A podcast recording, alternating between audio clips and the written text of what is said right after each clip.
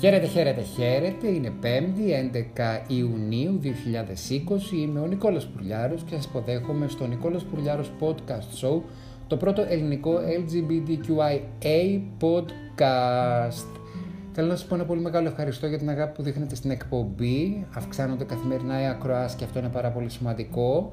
Να σας πω ένα πολύ μεγάλο ευχαριστώ που μπαίνετε στη σελίδα του Νικόλας Πουρλιάρος Podcast Show στο Facebook, οπότε η παρέα μας μεγαλώνει. Εκεί μπορείτε να βρείτε το πρώτο link της εκπομπής, πρώτα εκεί ανεβάζω την εκπομπή, εκεί είναι το πρώτο link. Μπορείτε να βρείτε επίσης πολιτιστικό ψηφιακό περιεχόμενο σχετιζόμενο με την LGBTQIA θεματολογία μας. Να μην φλιαρίσουμε περισσότερο, να μην φλιαρίσω περισσότερο, σας πηγαίνω στα θέματα της σημερινής μας εκπομπής και ξεκινάμε από την Πολωνία, στην οποία ταξιδεύουμε αρκετά και δυστυχώς όχι για καλό λόγο πάντα, κατά κύριο λόγο για αρνητικό λόγο. Αυτή τη φορά είχαμε την καταγγελία από κάποιους φοιτητές ενός καθηγητή ο οποίος ήταν ξεκάθαρα ομοφοβικός και κάνει και δηλώσεις ενάντιον των Εβραίων και του ολοκαυτώματος και η καταγγελία των φοιτητών του ήταν ότι γενικότερα είχε μία τάση να είναι προσβλητικός, μειωτικός και να, να φορτίζει αρνητικά το λόγο του με οποιαδήποτε μειονότητα. Η καταγγελία έγινε, καταγράφηκε επισήμως, εισακούστηκαν οι φοιτητές, οπότε και αυτοί περιμένανε να δουν τι θα γίνει, αν θα πέσει ο πέλεκης του νόμου, αν θα κληθεί ο συγκεκριμένος καθηγητής να λογοδοτήσει στο κέντρο αντιρατσιστικής βίας της Βαρσοβίας. Ανταυτού έγινε το εξής. Οι αρχές επισήμως κάλεσαν τους φοιτητές. Προέβησαν σε ανάκριση, άρχισαν να τους ρωτούν για ποιο λόγο έκανε έκαναν την καταγγελία ήταν στο όριο του παρεξηγήσιμου η ανακριτική διαδικασία και αυτό γιατί οι πιτσιρικάδες φοιτητές πήγαν σε ένα help center το οποίο βοηθάει τις μειονότητες και τους, ε, τα LGBTQIA πρόσωπα με δάκρυα στα μάτια. Δηλαδή, ήταν τόσο πιεστική η διαδικασία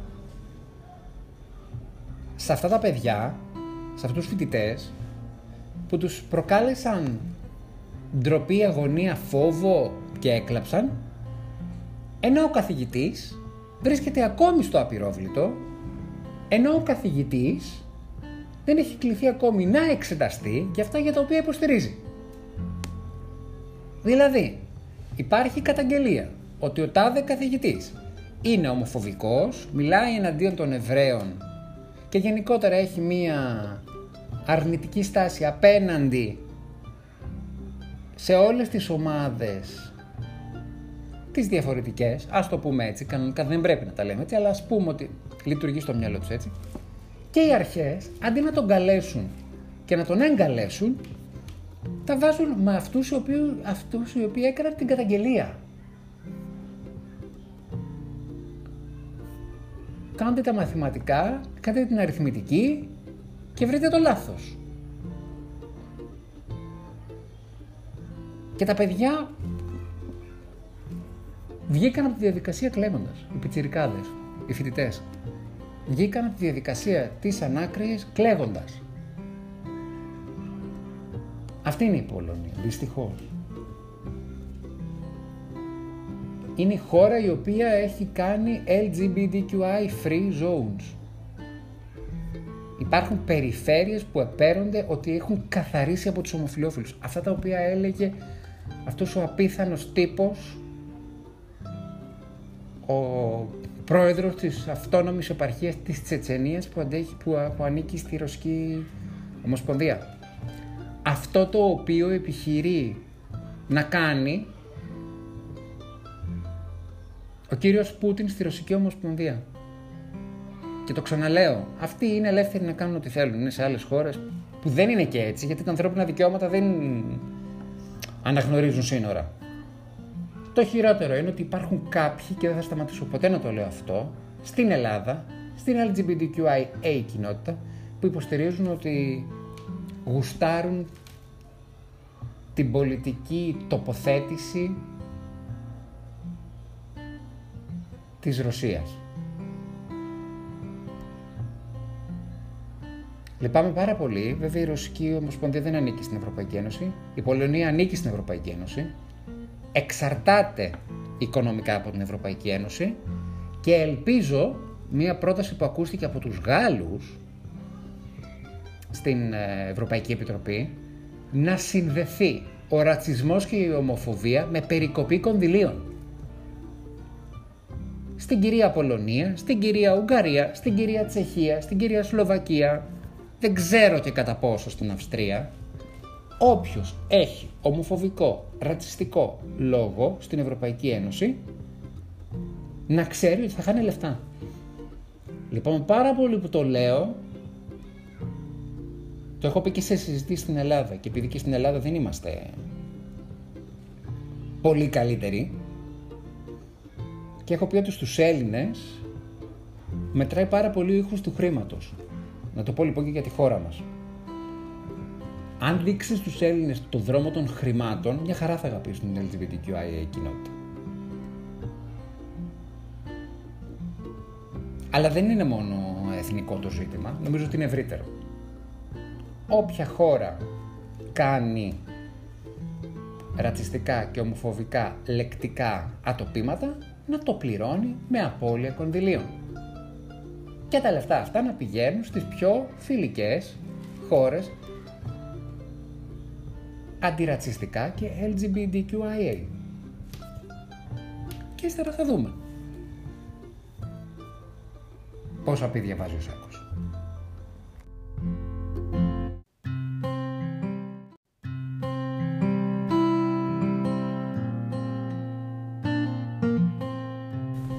Έχει στην κατοχή του έξι βραβεία Ολιβιέ, ένα τόνι, μία χρυσή σφαίρα, ένα Screen Guild Actor Award, ένα, buff, ένα BAFTA, δύο Saturn Awards και δύο Critics Choice Award. Είναι ο Σέριαν Μακέλεν, ένας από τους κορυφαίους ηθοποιούς που υπάρχει αυτή τη στιγμή στο σινεμά και στο θέατρο, στην Ευρώπη και στην Αμερική και ευρύτερα παγκοσμίως.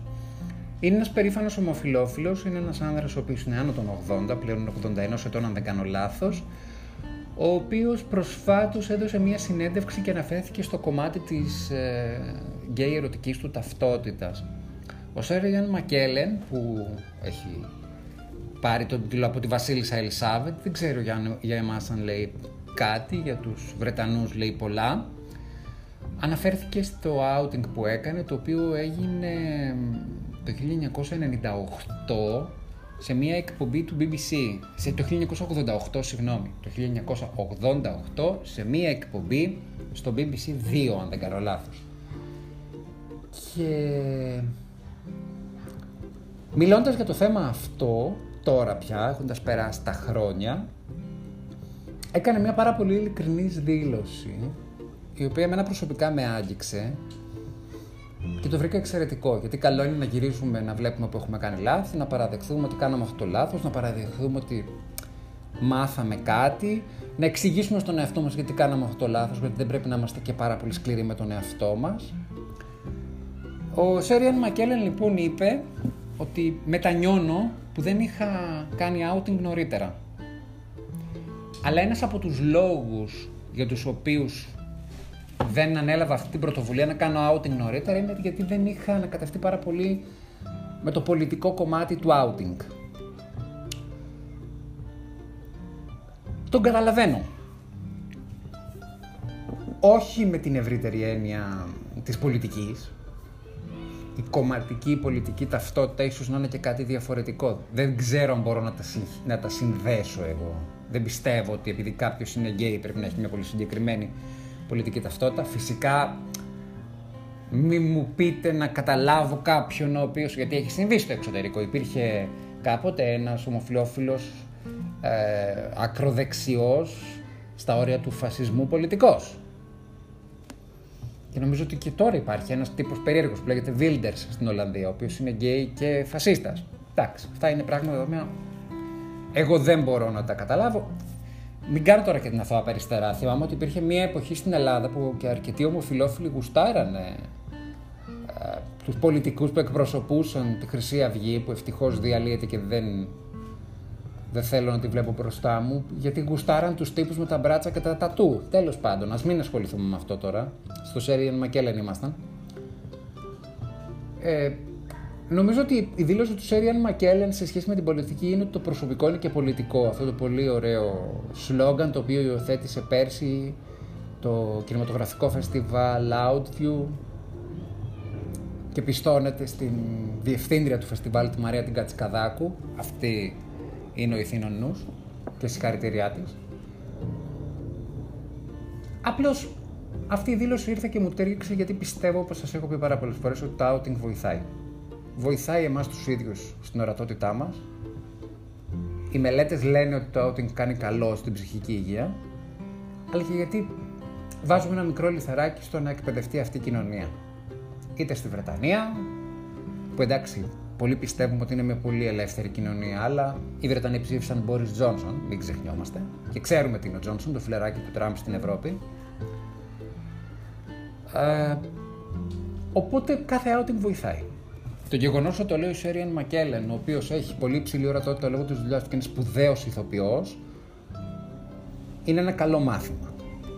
Και ο κόσμος, καλός ή κακός, φέρει συνέστηση και παραδειγματίζεται από τα αστέρια της showbiz, από τους καλλιτέχνες. Ίσως τελικά το έχουμε ξεχάσει μέσα στην βιομηχανία κατασκευής καριέρας ότι ο ρόλος του καλλιτέχνη είναι και αυτός, είναι και παιδευτικός. Από εκεί και πέρα έχω να σας πω ότι λειτουργεί και λίγο ανάποδα αυτό στην κοινωνία της ετεροκανονικότητας. Υπάρχουν, υπάρχει το φαινόμενο του pink washing, έσκατο φαινόμενο, όπου κάποιες εταιρείες προσλαμβάνουν πρόσωπα από την LGBTQIA κοινότητα για να δείξουν ότι είναι ανοιχτόμυαλες, ότι έχουν ποσόστοση, ότι δεν έχουν κανένα θέμα, προσλαμβάνουν άτομα στις δουλειές με αυτό το πρόσχημα, αλλά επί της ουσίας αυτό είναι απλώς ένα κενό γράμμα, είναι ένα διανό που κάμισο. Τα LGBTQIA πρόσωπα περνάνε δύσκολα εκεί γιατί δεν υπάρχει εκπαίδευση στον κόσμο που τους περιστοιχίζει, στο κοινό που τους περιστοιχίζει. Δηλαδή, σε προσλαμβάνει στην εταιρεία, αλλά μπορεί να έρθει αντιμέτωπος με ομοφοβικά σχόλια από διάφορους τύπους με τους οποίους δουλεύεις. Ή μπορεί να το γνωστό, να έχεις κρυφά γελάκια, σαχλά ανέκδοτα, αυτό λέγεται pink washing. Εχθές ένα παλικάρι ανέβασε στο facebook σε ένα κανάλι τη δική του προσωπική εξομολόγηση και έκανε ένα παραγωγή του antivirus, από εκεί το είδα και εγώ, συγχαρητήρια στα παιδιά του antivirus για τη δουλειά που κάνουν. Και διαπίστωσα ότι υπάρχει πάρα πολύ δίκιο αυτό το παλικάρι. Ότι σε παίρνουν σε μια δουλειά, σε χώνουν στο λάκκο των λεόντων και αν αντιδράσεις, διαμαρτυρηθείς, ενοχληθείς, σου λένε τι να κάνουμε, έτσι είμαστε. Και από την άλλη έχω να σας πω ότι ισχύουν και διάφορα άλλα περιστατικά, διάφορα άλλα πράγματα. Όπως λέει το παλικάρι και η αλήθεια είναι ότι μπορώ να σας το επιβεβαιώσω και εγώ. Υπάρχουν συνεντεύξεις εργασίας όπου οι άνθρωποι που σε, σε ρωτάνε πράγματα προσβλητικά, σε ρωτάνε πράγματα προσβλητικά. Πήκαρε και το μικρόφωνο στο πι μου, έτσι. Το, το είπα πολύ έντονα το πει, το προσβλητικά. Γιατί πιστεύουν ότι θα σου δώσουν μια εργασία με κάποια χρήματα, πρέπει τους ευγνώμονες, που πρέπει να είσαι γιατί θες να εργαστείς, αλλά από την άλλη έχουν το θράσος να σε ρωτήσουν προσωπικά ζητήματα, τα οποία δεν θα τα ρωτούσα σε μια γυναίκα, γιατί αυτό θα ήταν σεξουαλική παρανόχληση ή σε ένα straight άντρα, Γενικότερα υπάρχει μια αίσθηση ότι είμαστε μια, η LGBTQIA μια ειδική κατηγορία όπου ο καθένας μπορεί να πει και να κάνει ό,τι γουστάρει. Λυπάμαι που το λέω, αλλά και αυτό πρέπει να το αντιμετωπίσουμε. Και η πρόταση δική μου είναι να το, πώς θα το αντιμετωπίσουμε, έτσι. να χτίσουμε μέσα μας μια τόσο μεγάλη ενδυνάμωση, να αγαπήσουμε τόσο πολύ τους εαυτούς μας, να ξέρουμε πάρα πολύ καλά ποιοι είμαστε και να καταλάβουμε ότι μετράει περισσότερο η γνώμη που έχουμε εμείς για τον εαυτό μας παρά η γνώμη όλων αυτών.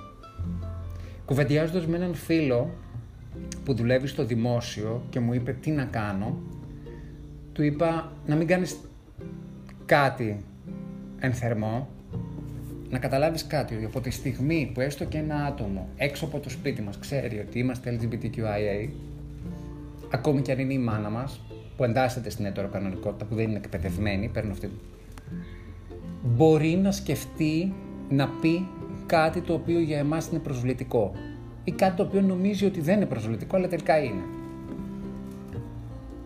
Θα, θα, θα, θα υποστηρίξει τα δικαιώματά σου, θα διορθώσεις, αλλά κανένα αρνητικό σχόλιο δεν θα το πάρεις μέσα σου. Γιατί αυτοί οι άνθρωποι δεν ξέρουν ή ξέρουν και προσπαθούν να σε χτυπήσουν, αλλά δεν μετράει η γνώμη των άλλων και ειδικά των εκπροσώπων της ετεροκανονικότητας, μετράει η γνώμη που έχεις εσύ για τον εαυτό σου, μετράει η γνώμη των ανθρώπων που σε αγαπάνε και ότι εδώ είσαι για να παλέψεις και ότι δεν θα αφήσεις κανέναν να σε λυγίσει. Αυτό λοιπόν έχω να πω και σε όλους μας. Επειδή όλοι έχουμε ανάγκη να εργαστούμε, επειδή όλοι έχουμε ανάγκη να ζήσουμε και επειδή δεν μπορούμε να επιλέξουμε το περιβάλλον στο οποίο θα εργαστούμε, θωρακίζουμε την ψυχή μας, αγαπάμε τον εαυτό μας, μαθαίνουμε ποιοι είμαστε και δεν επιτρέπουμε σε κανένα να μας προσβάλλει, απαντάμε, αλλά όχι να το πάρουμε και καημό. Αν θωρακιστούμε παιδιά μέσα μας και αυτό βγαίνει έξω μας, πιστέψτε με, κανείς δεν θα μπορέσει να μας πληγώσει τόσο πολύ. Τον εαυτό μας πρέπει να αγαπήσουμε πρώτα απ' όλα. Και δεν μιλάω για εγωιστική δράση, δεν μιλάω για κάτι εγωκεντρικό. Λέω αγάπη και εκτίμηση του εαυτού μας. Τελεία και βαύλα.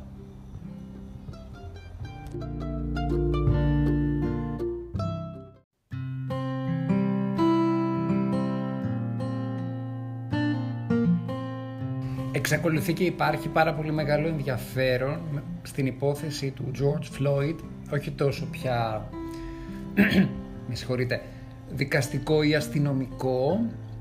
Απλώς είμαστε στις επόμενες ημέρες και οι επόμενες ημέρες είναι οι μέρες ζυμώσεων και σε αυτές τις ημέρες ζυμώσεων βλέπουμε ότι έχει αρχίσει να αλλάζει αρκετά, αν όχι πάρα πολύ, το κλίμα και η σκέψη των ανθρώπων στο πώς θα διαχειριστούν τα θέματα των φιλετικών διακρίσεων αλλά και των παντός είδους διακρίσεων.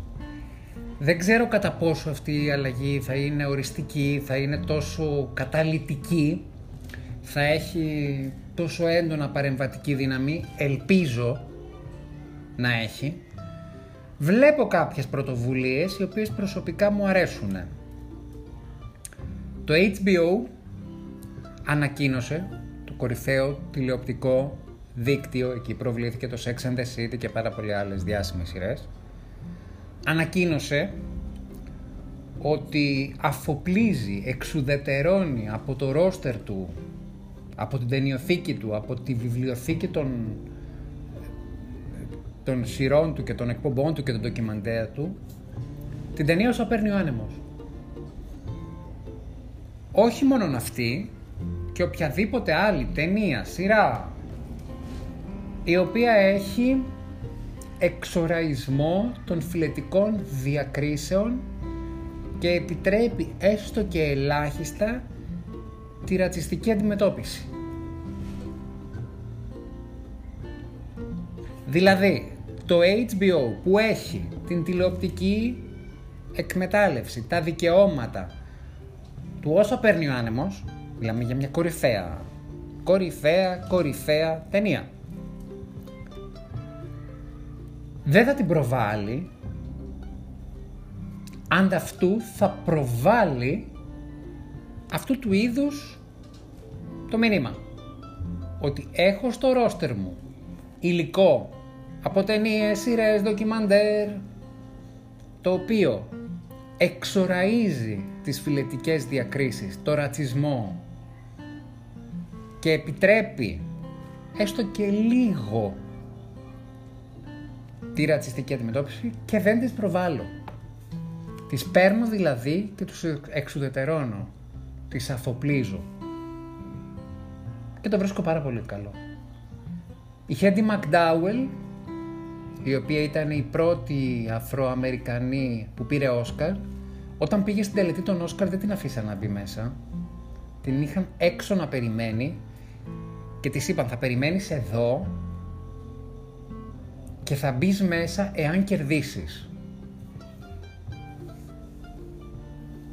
Και μέχρι τότε οι Αφροαμερικανοί ηθοποιοί παίζανε υποστηρικτικούς ρόλους και παίζανε και υπηρέτες, παίζανε δούλους, παίζανε τέτοια, τέτοιους ρόλους.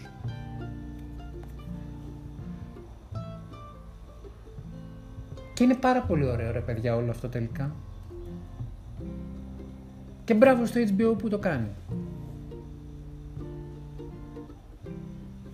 Από εκεί και πέρα έγινε και κάτι πάρα πολύ ωραίο, έτσι το γυρίζω λίγο και, το, και όχι χιουμοριστικό.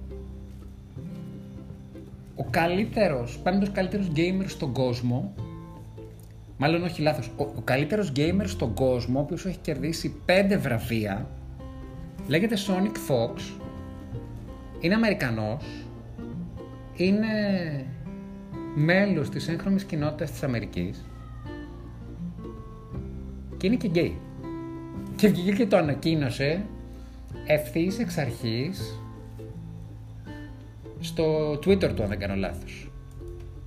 Οπότε καταλαβαίνετε τι ωραίο χαστούκι ήταν αυτό για τον κάθε ρατσιστή, φασίστα, Αμερικανό υποστηρικτή του Τραμπ, υποστηρικτή του Let's Make America Great Again, που ο κορυφαίος τους gamer στα παιχνίδια στο διαδίκτυο και όχι μόνο είναι Αφροαμερικανός, μέλος της έγχρωμης κοινότητας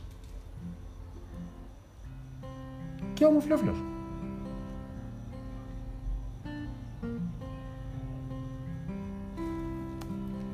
Και μέσα σ' όλα, το πάρα πολύ ωραίο που έχει γίνει είναι ότι το Netflix, αυτή η κορυφαία ψηφιακή πλατφόρμα, ανακοίνωσε ότι δημιουργεί ένα νέο section, ένα νέο, μια νέα σειρά, ένα νέο, μια νέα ομάδα σειρά.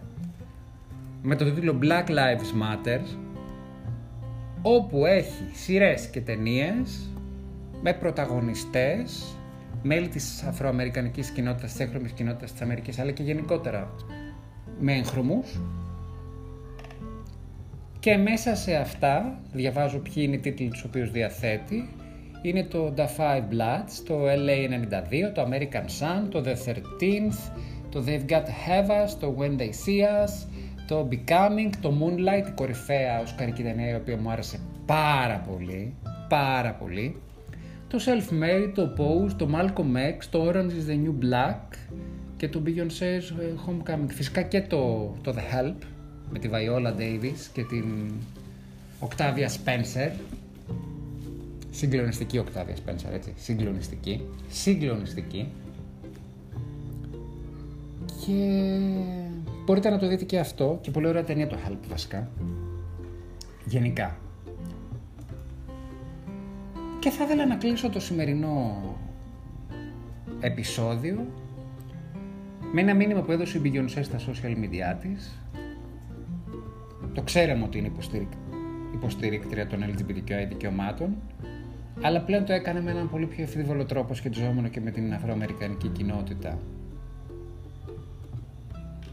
Και εξ αφορμής του George Floyd και η Beyoncé είπε το εξής. Αν είστε μέλος μιας ομάδας που σας αποκαλούν οι άλλοι και κάποιοι άλλοι δεν σας δίνουν τη δυνατότητα να βρεθείτε στο επίκεντρο χτίστε τη δική σας αυτοπεποίθηση, χτίστε το δικό σας εσωτερικό επίπεδο, χτίστε τον εαυτό σας και κάντε τους να σας δουν. Η ομοφιλοφιλία σας είναι όμορφη. Το μαύρο χρώμα του δέρματός σας είναι όμορφο. Η συμπόνια και η κατανόηση και η ανάγκη σας να παλεύετε για τους ανθρώπους που είναι διαφορετικοί από εσάς σας κάνει όμορφους εύχομαι να συνεχίσετε μέσα σε αυτόν τον κόσμο και να μην σταματήσετε ποτέ να είστε ο εαυτός σας. Αυτή είναι η στιγμή σας, αυτή είναι η ώρα σας. κάντε τους να σας δουν.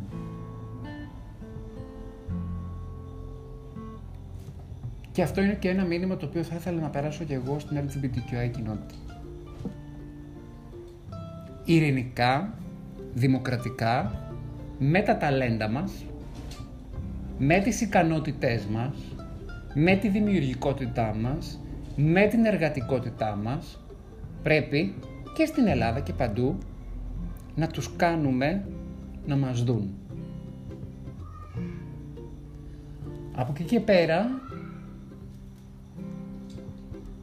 στο χέρι μας είναι να διατηρήσουμε την ορατότητά μας, την επιτυχία μας, τις δυνατότητές μας να είμαστε στο επίκεντρο όπως το λέει η Beyoncé. Και όχι με το να είμαστε ουρά σε κάποια πολιτικά κόμματα τα οποία μας χρησιμοποιούν για να τους φέρνουμε ψήφους. Και ξέρετε πολύ καλά που αναφέρομαι. Και κάπου εδώ πρέπει να βάλω μία τελεία. Το σημερινό επεισόδιο βγήκε πάλι μεγάλο. Προσπαθώ να μην λέω πολλά, δεν μπορώ τελικά, συγχωρέστε με. Σας ευχαριστώ πάρα πολύ με ακούτε. Είμαι ο Νικόλας Πουρλιάρος, ακούτε το Νικόλας Πουρλιάρος Podcast Show με ακούτε στο Anchor, μπορείτε και απολαμβάνετε τις μουσικές μας φίνες, στο Spotify, στο Apple Podcast, στο Google Podcast, στο Pocket Cast, στο Breaker, το Radio Public και το Castbox.fm καινούρια προστίκη. Ευχαριστούμε πάρα πολύ και που είμαστε εκεί. Μπορείτε να με βρείτε στα social media μου, Νικόλας Πουρλιάρος, Instagram, Facebook και Twitter, αλλά μπορείτε να κάνετε και like στη σελίδα Νικόλας Πουρλιάρος Podcast Show όπου θα δείτε ψηφιακό περιεχόμενο και εκεί ανεβαίνει το πρώτο link της εκπομπής. Σας ευχαριστώ που είστε μαζί μου, σας αγαπώ, σας δίνω μια θερμή αγκαλιά, σας χαιρετώ, τα λέμε αύριο.